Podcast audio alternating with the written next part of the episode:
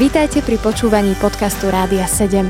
Naším vysielaním reagujeme na potreby ľudí v duchovnej, duševnej aj fyzickej oblasti. Cez ETR Rádia 7 chceme odrážať vzťah s Bohom v praktickom živote. Priatelia, vítam vás v našej relácii.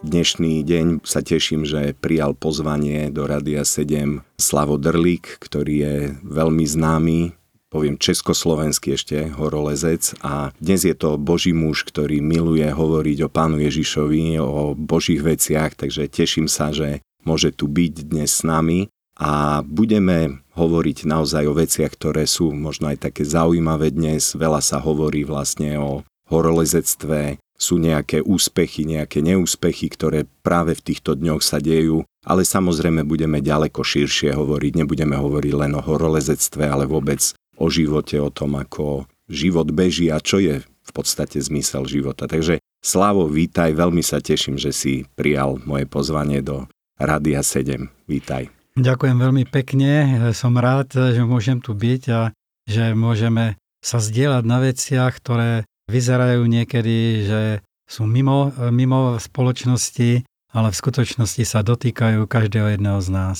Slavo, keď e, som ťa predstavil ako horolesca a ako človeka, priznám sa, že som si trošku tak prezeral rôzne horolezecké materiály a jednoznačne som našiel na internete, že proste si označený ako vyslovne človek, ktorý v 70. rokoch bol úplne tá špička československého horolezectva že viacerí naozaj, poviem, machri, horolesci sa vyjadrili proste takto o tebe, že to nie sú tvoje nejaké slova. Zaujímalo by ma, že ako vôbec si sa dostal k horolezectvu. Tak toto je vôbec e, záhada. Hej, to je podľa mňa veľmi také, také zaujímavé, lebo keď sa človek narodí, tak v podstate e, prvé, e, čo o ňom hovoria, takže je lezúň. Hej. Takže ja som vlastne od malička všade liezol hore, vysoko, ďaleko. Nikdy som nemal predstavu, že budem horolezec, ale mal som rád prírodu, mal som rád ľudí vždycky, muziku a takže ten prvopočiatok všetkých vecí bol vlastne v tom, že som hľadal aj partiu a všetky tie veci s tým spojené. Takže nebolo to tak rýchlo, aby ja som mohol niekedy v 70. rokoch vlastne byť nejaký úspešný horolezec. Je pravda, že som tiež nemal tak príležitosť, lebo som v roku 1968 nejakým spôsobom asi niečo povedal zlé alebo urobil, hm. takže som bol e, milovaný vtedajším režimom natoľko, že som pracoval potom v kotolních, mm-hmm. hej, po rôznych e, miestach, hoteloch a tak ďalej. A vlastne to mi dalo príležitosť e, o to viac sústrediť to, čo som mal v srdci a to bolo hory. Presťahoval som sa z Moravy na Slovensko a vlastne tu som začal nejakým spôsobom vo väčšej miere robiť to, čo som robil už dávno predtým. Čiže tá láska bola naozaj silná, lebo naozaj ľudia pre svoj koníček neurobia to, čo ty si urobil, že úplne si sa zbalil, naozaj presťahoval. Nebol si v tom čase ženatý ešte? Áno, toto je sila. Ja som túto silu mal asi od 7 rokov, lebo moji rodičia boli na motorke na výlete v Tatrách a nafotili pár eh, fotografií, vtedy na černo film a rozprával otec o tom, aké je to úžasné a tak ďalej. A že ma raz zobere do Tatier, ale to sa nikdy nestalo, stále bol nejaký... Otec, otec neliezol. Otec, otec bol tiež trošku taký, tiež trošku. ale mm. nie eh, priamo na lezenie, on robil mm. parašutizmus a mm. iné športy, ale aj mamka. Také extrémne tak, takže ja som zo športovej mm. rodiny, ale mm. vlastne niečo vo mne bolo, tie Tatry ma tak priťahovali, že keď som mal približne tých 18-19 rokov, e, po tom, čo vtedajší štruktúry e, mi dovolili teda e, pracovať v tých kotolniach, tak som zoberal motocykel a išiel som do Tatier. Takže to nebolo hneď, lebo ja som napríklad, to bolo v roku 1969, ale už na vrchole najvyššej hory Slovenska som stal v roku 1964 ako 16 ročný mm. a vyliezli sme vtedy na jednu veľmi ťažkú túru na vtedajšiu dobu, takže ja som prišiel na to lezenie nejako tak pozvolne. A v roku 1970 som pracoval na Slieskom dome, bola tam taká horolezecká partia s prechodom hrebenia a podobne, tak e, sa rozprávalo o horách a ja som sa vždy tak nejako zapájal do tých rozhovorov a trenér vtedajší Ivan Dieška si všimol, že ja väčšinou reagujem slovami, keď som to liezol, alebo to som liezol a tak ďalej. Čo ho zaujalo a chcel, aby som napísal, čo všetko som vyliezol do vtedajšej doby. Ten Ivan Dieška, on bol ako reprezentačný tréner horolezecov. On bol, mhm. on bol reprezentačný tréner horolectví a ja som bol absolútna nula, keď to tak zoberiem, ale mal som rád hory a veľa som liezol.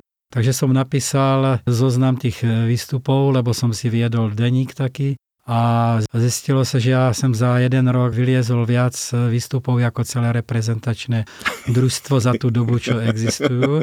Takže ma prijali do reprezentačného e, Čiže to bolo vyslovne také ako náhodou, že ani proste...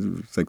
Áno, ja na náhody neverím, ale musím povedať, že áno, Niektorí by povedali, že som mal šťastie, ale to šťastie bolo podložené vlastne tými výkonmi, ktoré som dlhé roky robil, vlastne od tých 14 rokov do, ja neviem, 20, 22 mm. rokov. Slavo, keď ja ako taký úplný amatér, neprofesionál, čo sa týka horolezectva, ja som vyliezol na krývaň, ale to som išiel chodníkom, ktorým všetci ostatní išli a a keď som zliezol, už som bol šťastný, že som doma, tak pre nás možno niekedy je také nepochopiteľné. Ja som si pozeral napríklad e, spojitosti s tvojim menom, ľadový štít v Tatrách a nejaký výstup Moravanka. Neviem, či ti to ešte stále niečo hovorí. A pre mňa to je také zaujímavé. Väčšinou my, amatéri, sme radi, keď vylezieme na nejaký kopec a čo najjednoduchšou cestou. Prečo horolezci si vždy nájdu niečo, čo je tá Moravanka v čom bola taká iná, alebo Áno, horolezec je vtedy horolezec, e, keď má rád hory. Keď má rád len výkon, proste nejaký, tak e,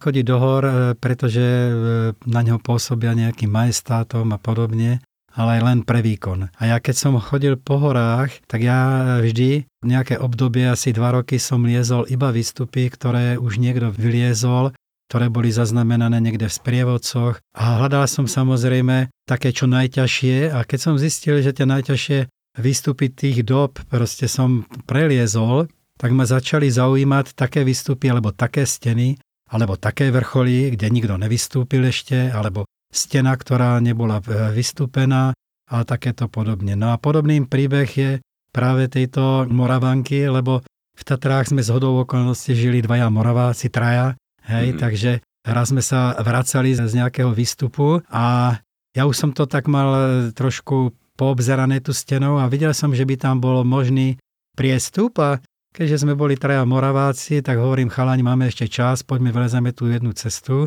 Tak sme ju vyliezli a nazvali sme ju Moravanka, lebo sme boli emigranti moravští na Slovensku vtedy. Čiže hľadá sa vždy ešte nejaká cesta vlastne a čo to vypôsobí v horolescovi, keď napríklad prelezie niečím Dodnes vlastne tá cesta je takto pomenovaná, čiže ano. je považovaná za taký prvovýstup viac menej ako touto cestou. Ja osobne som e, zistil z tých sprievodcov, už v tej dobe aj sme liezli ledas kde, že nepáči sa mi, keď je cesta pomenovaná len menom toho prvovýstupce, mm-hmm. lebo sa mi zdálo, že to nemá nejakú váhu. Preto som sa snažil pri tých prvovýstupoch, ktorých bolo veľa v Tatrách, vlastne kdekoľvek na svete, dávať také nejaké mená, proste, ktoré by im to zostalo v srdci. Napríklad radosť, e, alebo cesta mlžných oparov, alebo zakopiejky. Proste také výstupy, čím ťažšie boli tieto výstupy, tak sme dávali proste tie mená. Napríklad e, jeden výstup sa volá Nebeský jazdci. Hej? Mm-hmm. A to mhm. som ešte o Bohu nevedel vôbec nič. Viac menej to horolezectvo u teba bolo hľadanie niečoho viac, nejakého zážitku, jak by si to pomenoval. Áno, a samozrejme, že e, musíme zobrať do úvahy aj dobu, v ktorej sme žili, lebo to bol vlastne taký komunisticko-socialistický systém, kde nebolo možné cestovať do zahraničia a podobne. A jedna z tých e, ciest, e, ako sa dostať vôbec do zahraničia, bola vlastne dostať sa do nejakej reprezentácie Takže to bol jeden z, jedna z motivácií, ktorá bola. A ďalšia potom bola taká vec, že keď už raz človek e, vyliezol niečo ťažké a zažil taký ten adrenalín, a to poznáme z iných športov alebo činností, tak samozrejme túži zažiť niečo mocnejšieho, tak mm. aj preto. Mm-hmm. Ja keď som e, pozeral, ja sa priznám, že mňa veľmi zaujímajú tieto horolezecké výstupy a niektoré veci, nie že by som to nejak systematicky pozeral, ale, ale keď čítam aj v tej súčasnosti, čo sa dialo, alebo teraz bol ten príbeh vláda Štrbu, ktorý žiaľ teda skončil tragicky, tak e, zaujíma ma to veľmi.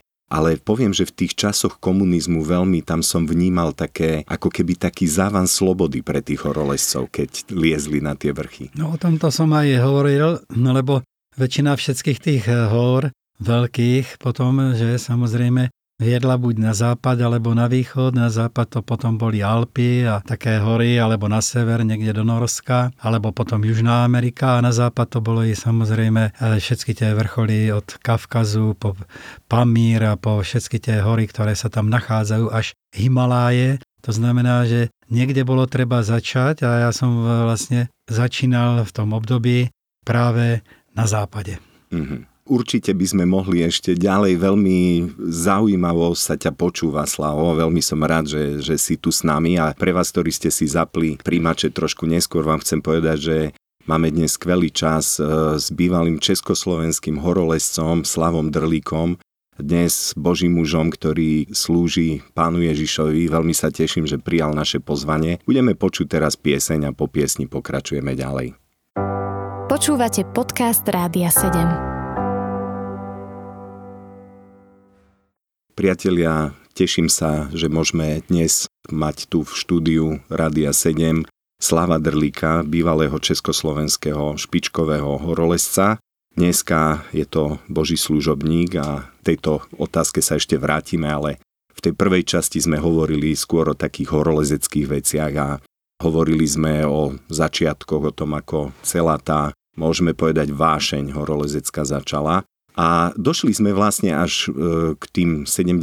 rokom. Slavo, keď som si to tak pozeral, tie materiály a hľadal na internete, tak moje také, neviem, či som sa mýlil alebo nie, ale zdalo sa mi, že ako keby v 70. rokoch taká expanzia vlastne horolezectva, ako keby sa zrazu začali diať také naozaj viac výstupov, viac proste horolescov sa objavilo. Väčšinou to bolo orientované na Pamír, teda na oblasť Sovietskeho zväzu, čo bolo asi pochopiteľné v tom čase. Aj, asi, bolo to asi aj lacnejšie, nie? Ísť uh, tam tak, ako do Himalaj. Pre mňa ako reprezentanta vtedajšieho to bolo jedno. Hej. Mm-hmm. Keď je, že som bol od toho roku 1971 ako federálny reprezentant Takže keď bola federálna akcia, tak to bola platená. Mm-hmm. A, takže toto bolo pre mňa jedno. Ja som tak, že či štát nechcel, vieš, ako tie štátne orgány Boli v tom aj šetriť. také rôzne iné veci. Politické asi Politické tiež. a mm-hmm. všelijaké, ale že sovietské už... štíty sú najlepšie na svete. Samo o sobie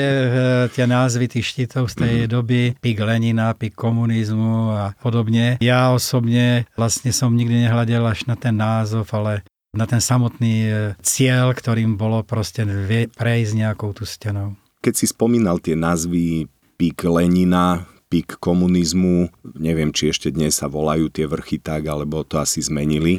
Ja som si všimol, že niektoré výstupy, ktoré ste urobili vtedy e, s inými horolezcami, že boli veľmi oceňované, že boli to prvovýstupy a dokonca tam, neviem, či dobre som to zachytil v nejakom prípade, tam dokonca bolo také, že krátkom časovom úseku ste dali dva vrchy a proste, že ste to využívali naplno.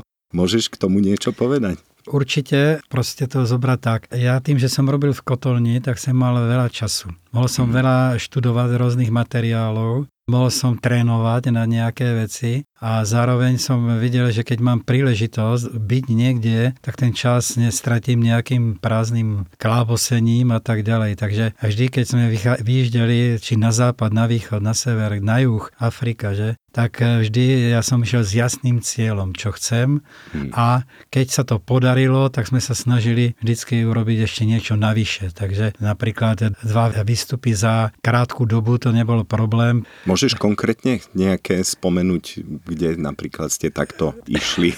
Takže e, keby som zobral koľko výstupov alebo vrcholov najviac, tak to bolo v Afganistáne. Mm-hmm. To bolo v tom roku 1976, kedy sme mali za cieľ jeden vrchol, lebo sme mali len fotografiu, nikto z nás nebol v Afganistáne, ale z rôznej literatúry od polských horolezcov sme vedeli, že tam sú krásne hory. No a keď sme prišli do základného tábora a zistili sme, že tam je kopa 7 tisícovek a sú tam aj iné vrcholy, tak e, sa mi podarilo s jedným veľmi rýchlo vylezť na jednu sedmitisícovku a nejako sa zorientovať, aké sú tie možnosti a vlastne sa nám podarilo urobiť taký plán a následne ho aj zrealizovať. Vyliezť v desiatich dňoch prvovýstupmi na 3-7 tisícové vrcholy a 3 vrcholy vyššie ako 6900 metrov. Takže traja sme to vlastne vyliezli. Samozrejme to ešte bola taká perlička, keď sme vylezli na posledný vrchol, tak sme zistili, že sa tam nedá zostúpiť, tak potom proti srsti sme to museli tie vrcholy zasa liesť nazad do polovičky približne, kde už potom sme mohli sa vrátiť. Mm. Takže to bolo také a do dneška je to považovaný za taký výkon proste nielen tej doby, ale aj dnes. Kto boli tí dvaja, ak môžeš povedať? No tak e, je to môj e, spoluezec, ktorý je v tých rôznych výstupoch, napríklad na Pamíre, na pik komunizmu, vtedajší jižní stenou komunizmu, inžinier architekt Milo Neumann. No a potom to je Milan Kryšák, ale ten proste zahynul už mm. pri leteckej havárii, keď zachraňovali iných vo Vysokých Tatrách pri záchrance pri zbojnickej chate. Takže mm. s týmito tromi sa nám to podarilo. Pre mňa to bol taký zlomový čas, lebo ja som bol vlastne z tejto akcie najmladší a oni už mali za sebou skúsenosti aj v iných horách a pre mňa to bola čest, že ma zobrali a potom zasa pre iných bola čest, že ja som zobral, zobral. iných. Ja som si všimol, že veľa v tých 70 rokoch si liezol naozaj s takými úplne špičkovými horolezcami, ktorí potom aj ďalej to potiahli vlastne na tie najvyššie vrchy sveta. O tom ešte budeme hovoriť, ale všimol som si, že tie 70. roky boli také ako keby naozaj také možno aj, neviem či správne to hodnotím, ako keby ten Českoslo- to československé horolezectvo hľadalo na čo má, alebo tak, také medzi krok ďalej vlastne a potom sa išlo na tie 8 tisícovky ďalej. Áno, ale je fakt, že vlastne to bola taká, také obdobie, kedy vlastne tí horolezci, ktorí boli zo západu a tak nemali tie motivácie, že by mali možnosť vycestovať za hranici všedných dní že? Mm. Tej, v tej doby. Mm. Takže v tej dobe patrili k najlepším samozrejme Poliaci a my, pretože sme s nimi boli v kontaktu skrze blízkosť práve Vysokých Tatier, tak e, sme získavali informácie. Áno, ja som zistil práve v tej dobe sa začal formovať aj iný môj život, aj ten duchovný potom. A ja som zistil, že nie s každým človek e, môže ísť do nejakých vážnych vecí.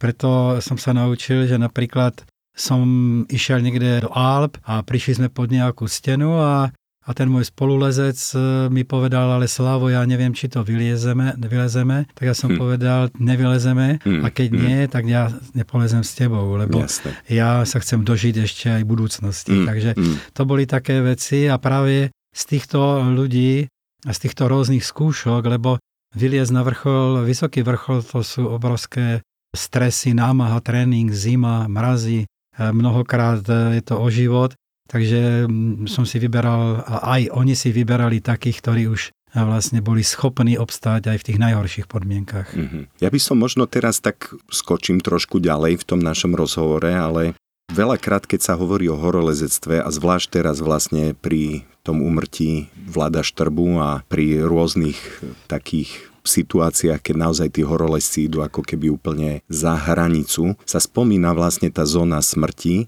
spomína sa vlastne to, keď ľudia idú vlastne už naozaj na miesta, kde nie je možná regenerácia organizmu, kde nie je možné nejaké, ja neviem, skutočný oddych alebo niečo podobné a kde horolezci sami hovoria, že treba tam ísť, prejsť to a rýchlo sa vr- čím skôr proste stade zmiznúť. Aké sú tvoje skúsenosti s týmto? Ako tomu možno my lajci môžeme rozumieť, že jak tá zóna smrti, čo to je vlastne, alebo prečo sa to tak volá?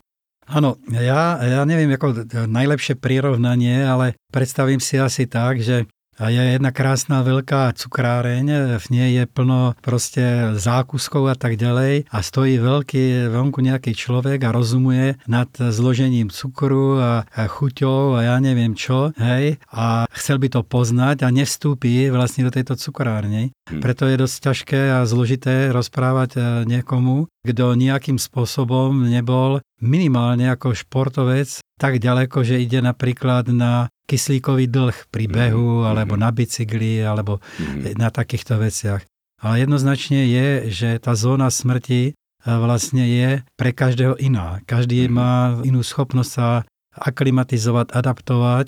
Takže napríklad človek, ktorý žije niekde v Andách, je daleko ľahšie, alebo šerpové, ktorí sú v Himalajach, sa ľahko aklimatizujú na výšku 8000 a vyššie na rozdiel od Bratislaváka alebo niekoho, mm. ktorý potrebuje postupnú aklimatizáciu. Mm. Isté je ale, že tá zóna smrti je a je pre každého iná. Ja osobne som bol najviac vo výške 8200 metrov. Z vlastnej skúsenosti viem, že sme tam síce vyseli vo veľmi takých ťažkých veciach, také proste nemali sme priestor nič, ktorý to bolo na Alhocešar, takže viem, že to nie je jednoduché, ale ja som napríklad, všetci zvracali a mali rôzne problémy a ja som si urobil polievočku aj dobre som si zajedol, čo bola chyba, pretože druhý deň potom som si neuvedomil, že sme v tej výške 8200 metrov, takže tá polievočka ma pekne opustila a opustili mňa aj sily a nemohol som vystúpiť na ten vrchol. Mm. Keď sme hovorili o tej zóne smrti, ja som hovoril, že si zároveň človek, ktorý slúži vlastne v duchovnej takej službe si evangelista, si človek, ktorý rád hovoríš iným ľuďom o, o Bohu, o Pánu Ježišovi. Vidíš nejaký súvis, možno sme aj my, ktorí sme nikdy na hory neliezli nejak takto extrémne, sme aj my vystavení tomu, že môžeme sa hýbať v nejakej zóne smrti, keby sme to tak duchovne nazvali. Áno. Ja si myslím, že väčšina ľudí sa narodí a odvtedy sa vlastne pohybuje v zóne smrti lebo vlastne keď e, človek e, si zoberem, tak e, najskôr není rozumný a robí veci z nerozumu, z nerozvážnosti, že potom je príliš rozumný, dostáva sa do oblasti takých akademicko-filozofických oblastí, kedy vlastne tiež nie je to ideálne. No ale čo sa týka výškového lezenia, alebo lezenie v horách, kde sa lezie na, na hranici, tak sa vždy hovorilo a vyšlo veľa kníh aj v tej dobe, aj dnes, že napríklad na hranici medzi životom a smrťou, alebo medzi peklom a nebom a tak ďalej. Takže horolezci práve aj v tých výškových eh, lezeniach, nielen v Himalajách, tak si uvedomujú, že stačí veľmi málo, aby prekročili tú hranicu medzi životom a medzi smrťou. A dosť často som teda videl, že preto ľudia napríklad sa stávajú poverčivými, berú si rôzne veci pre šťastie, hej, a takéto veci. Takže áno, je možné proste žiť v tej zóne smrti. Dobre, ďakujem. Myslím, že veľmi zaujímavý rozhovor máme a budeme pokračovať aj v tretej časti. Vy, ktorí ste nás len teraz zachytili a počuli možno časť toho rozhovoru, tak vám chcem len pripomenúť, že mám dnes v štúdiu bývalého československého špičkového horolezca Slava Drlíka a hovoríme o veľmi zaujímavých veciach by som použil to spojenie, čo si ty teraz hovoril medzi zemou a nebom, takže určite nevypínajte rádio a po piesni budeme pokračovať ďalej. Počúvate podcast Rádia 7. Milí poslucháči, pokračujeme ďalej po piesni a ja dnes v štúdiu mám bývalého špičkového československého horolezca Slava Drlíka, Veľmi si vážim, že prijal naše pozvanie a prišiel porozprávať svoj príbeh a zároveň spustu zaujímavých vecí vlastne okolo horolezectva a zároveň aj z oblasti vlastne, v ktorej dneska pôsobí a v ktorej teraz bude vlastne čas o tom trošku viac hovoriť. Hovorili sme o lezení, hovorili sme o rôznych zaujímavých témach a Viem, že v tvojom živote bolo veľmi také zlomové jedno, jeden výstup, vlastne bol to výstup v roku 1988, bol to výstup na Anapurnu. Pre mňa je veľmi zaujímavé, ja keď som to hľadal, keď som to pozeral, ja keby niekto vymazal túto expedíciu. Som našiel jeden jediný odkaz, tam bolo spomenuté, že podarilo sa vyliesť, ale zároveň vlastne to bol výstup spojený s tým, že myslím, že Jirka Pelikán vlastne zomrel, zomrel, zomrel a tragicky vlastne dopadol, ale vlastne ako keby dokonca James vôbec neudávajú tento výstup. Pre, prečo si myslíš, že, že je taký utajovaný? Ja viem prečo asi, lebo existovalo Československo, pak prišlo rozdelenie Československa a pretože ja osobne napríklad som sa nenarodil na Slovensku, tak na Slovensku prezentujú horolezci, ktorí sa narodili na Slovensku. A keďže som sa nenarodil ani v Čechách, tak eh, tam sa prezentujú eh, horolezci česky, mm. hej, mm. hoci tam ma pozývajú na rôzne stretnutia, mm. ale myslím si, že hlavný dôvod je snáď aj toho, že ja som vlastne viedol tú expedíciu po technickej stránke ako horolezeckej vedúci, pretože tí, ktorí ma, mali viesť tú expedíciu, tak vôbec neprileteli v tej dobe do, do Himalají, do Katmandu, takže ja som organizoval nielen e, vlastne prepravu, ale potom samotný výstup. A samozrejme, že to nebola ani taká dobrá vizitka toho, že tam zahynul ten Jirka Pelikán, mm. z ktorého sa urobil potom veľký e, taký problém, hej, pretože bol som obžalovaný aj kvôli tomu, že som zavinil jeho smrť, ale že som ho nepriviezol a podobne. A tie ostatné veci snad nie sú pre poslucháčov tak zaujímavé, ale isté je, že to bola ináč veľmi úspešná expedícia, ten 88. rok vôbec bol, tam vlastne bolo na Mont Ivriste, vlastne tam vtedy vystúpili, ale už nezostúpili vlastne horolesci Just, Jaško, Becík, Božík, čo vlastne bolo veľmi, ja som potom aj pozeral, že na niekoľko rokov ako keby úplne také, také ticho zostalo vlastne, lebo to bol určite veľká rana pre československé horolezectvo. Áno, áno, vtedy už to bolo vlastne, by som povedal, slovenské, lebo zahynuli slovenskí horoležci, mm-hmm. ktorí vystupovali tam, ale do dnešnej doby vlastne medzi horolezcami slovenskými, českými nie je nejaká rivalita alebo čo, mm-hmm. možno medzi nejakými vydavateľmi, ale mm. v každom prípade to, čo sa udialo v tých 80 rokoch, tak to bol už len to, ten konec tých vecí, E, čo sa diali predtým v tých 70. rokoch, lebo vtedy sa liezli veľmi ťažké cesty na také menšie, testovali sa možnosti. Práve tie 80. roky, už potom 84, Locešár, hej, potom 5, e, Everest, Dalaugiri a potom aj tá Anapurna a tie ďalšie veci, tak vlastne bolo bolo takým vyvrcholením tej celej generácie, ktorá bola, lebo už dozrela aj, aj mentálne, aj fyzicky. Ja som videl, že vlastne to československé horolezectvo patrilo úplne k takej aj svetovej špičke, dá sa povedať, že vlastne ne, nebolo, poviem, že na tie možnosti, ktoré vlastne boli, že skutočne proste tie výsledky boli veľmi úspešné. Áno, keď e, like e, dneska aj so smrťou tohto môjho priateľa, tak e, áno, ale proste predstava verejnosti také laické je len najvyššie hory a mm-hmm. tak ďalej. Lenže najvyššie neznamená najťažšie a podobne. Napríklad sme mali s niektorými e, také výstupy v Alpách, e, kedy po desiatich dňoch, keď sme liezli dvaja v stene, tak v Šamony prišli nám do, oproti, ja neviem, stovky ľudí, možno tisíce ľudí prišiel minister športu. Byli sme vlastne iný, nejakým spôsobom prezentovaní, odmenovaní aj rôznymi veciami, cenení. Mm-hmm. Ale tu ako keby nie, hej. Tu bola ano. taká určitá depresia práve mm-hmm. z týchto období. Mm-hmm. A 88.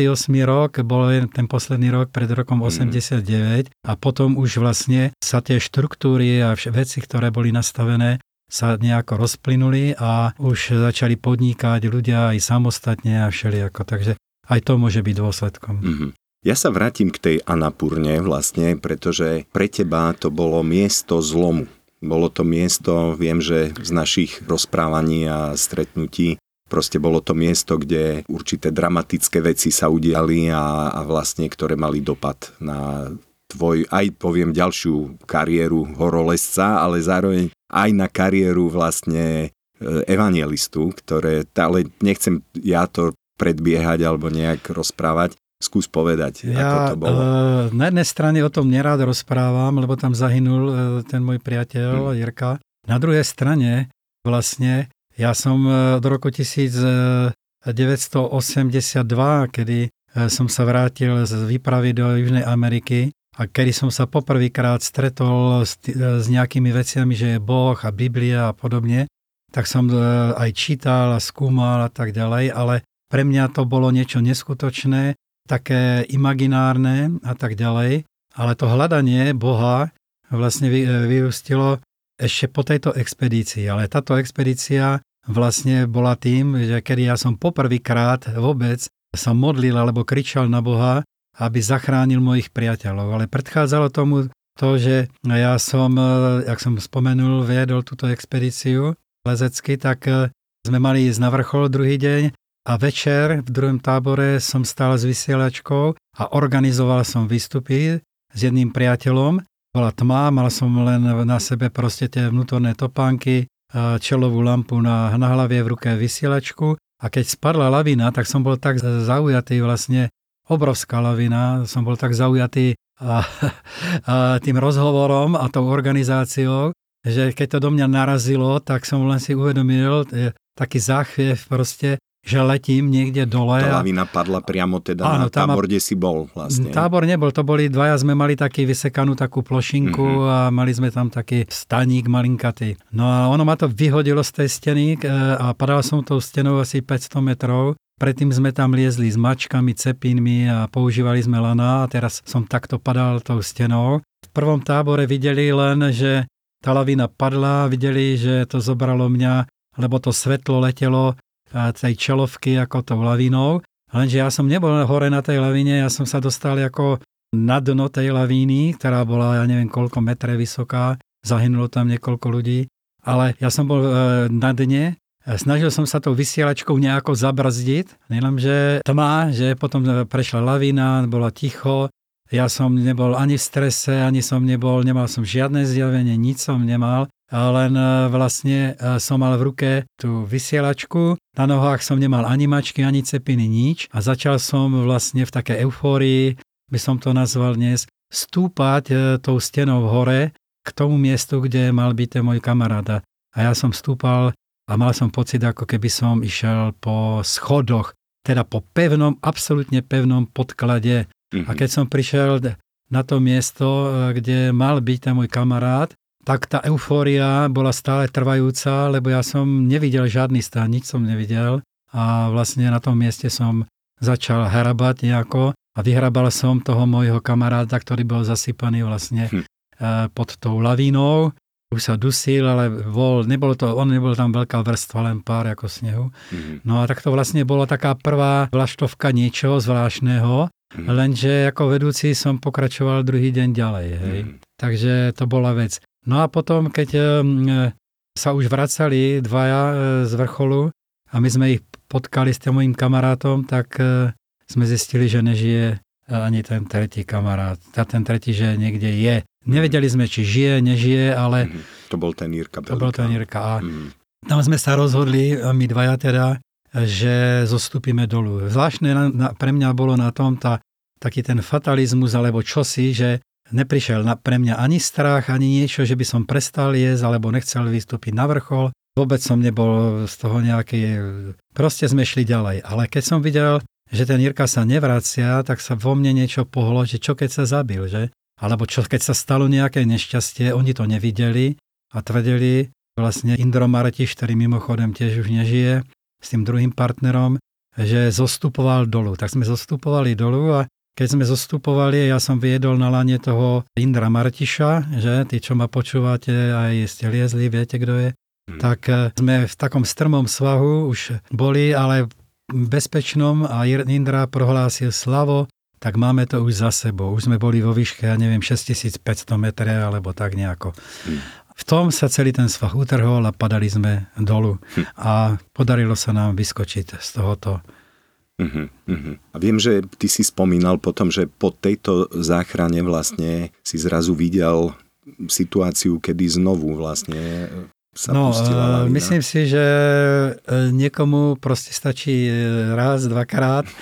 Ja som prišiel do základného tábora, vlastne bol som rád, že máme vylezenú, vylezený vrchol, nebol som rád, že máme Jirku, lebo toho sme pochovali tam do Trhliny, hm. lebo to nie je možné niekoho prepravovať. Vtedy ani by nepristal v 5000 metroch nejaký vrtulník, na to 6,5 a tak. Ale dvaja z tých, čo tam boli, jeden ten môj priateľ a ešte dvaja, že oni chcú tiež vyliezť na vrchol. No a, a vlastne, tak ja som povedal, že s tým nesúhlasím, lebo už máme jednoho mŕtvého, ale oni, že teda pôjdu, e, že keď už sú tu a tak a takéto reči. Takže ja som ešte potom s jedným kamarátom išiel mimo ten tábor na tak, takú vyvýšeninu a ostatní opustili už e, ten tá, základný tábor, takže my sme boli dvaja dole a tí traja boli a liezli. No a približne v tom mieste toho druhého táboru, tak som videl proste, ako na nich padá lavína. No. A tam bolo zvláštne, teda ani ja si na to dosť dobre som nepamätal, ale ten môj priateľ mi hovorí, že som sa choval ako blázon, lebo som tam stál a kričal som e, nahlas proste, že Bože, pokiaľ si, tak ich zachráň, hej, zachráň mojich priateľov. Hm, hm. A to bolo emotívne, v tej dobe som zmenil aj farbu vlasov, hm. e, takže to bolo aj stresujúce, ale bolo to poprvýkrát vlastne po troch hodinách... povedal vlastne na tú a To som ešte nevedel, ale mm-hmm. po mhm. troch hodinách, keď potom tá lavina, všetko to upadlo a ten prach a tak a, a videl som, že sa vracajú, tak ja som potom videl, že sú zachránení, ale ešte to celkom nebolo také, že by som vedel, že Boh je, ale bol to ten prvý krok zlomový, ako si sa pýtal, mm-hmm. alebo tak. Náš čas neúprosne sa blíži k záveru, ale určite by som e, chcel povedať, že Slavo, ľudia, ktorí nás počúvajú, možno tiež lezú svoje steny a svoje Everesty alebo Anapurny a tiež možno potrebujú pomoc. Čo by si im povedal, prečo by mali hľadať pána Ježiša? Tak e, e, určite by som vedel povedať milión rôznych vecí, ale jedno, jedno, jedna vec je taká, že keď si človek hľadá svojho životného partnera, tak ho hľadá. Hej? To znamená, musí ho hľadať, e, aj Boha treba hľadať.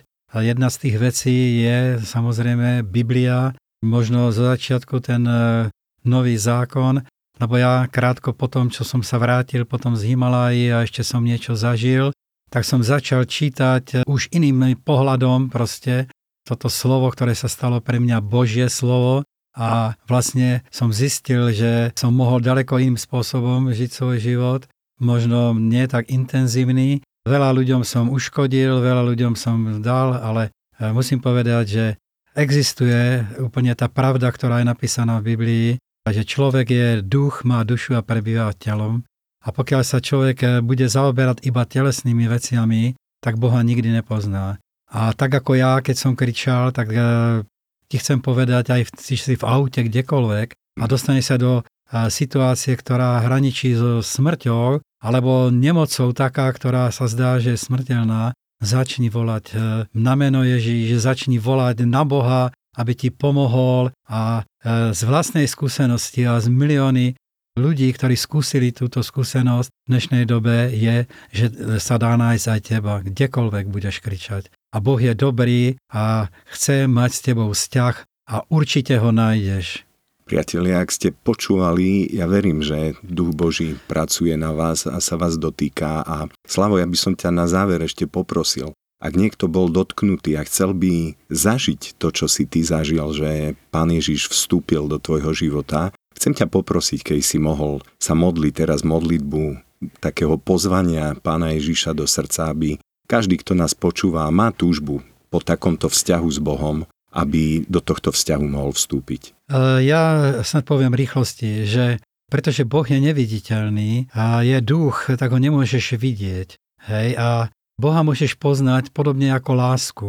Môžeš ho poznať ako nenávisť, hnev, ale pokiaľ ho chceš po, poznať skutočne ako ten, ktorý dokonca za teba zomrel na kríži a vylial svoju krv za teba, tak ja ťa prosím, aby si teraz sa modlil so mnou. Pane Ježišu, ja neviem, či žiješ, či si mŕtvý, neviem, či, či ma počuješ, ale ak ma počuješ, a, tak ja ťa prosím, aby si sa mi dal poznať.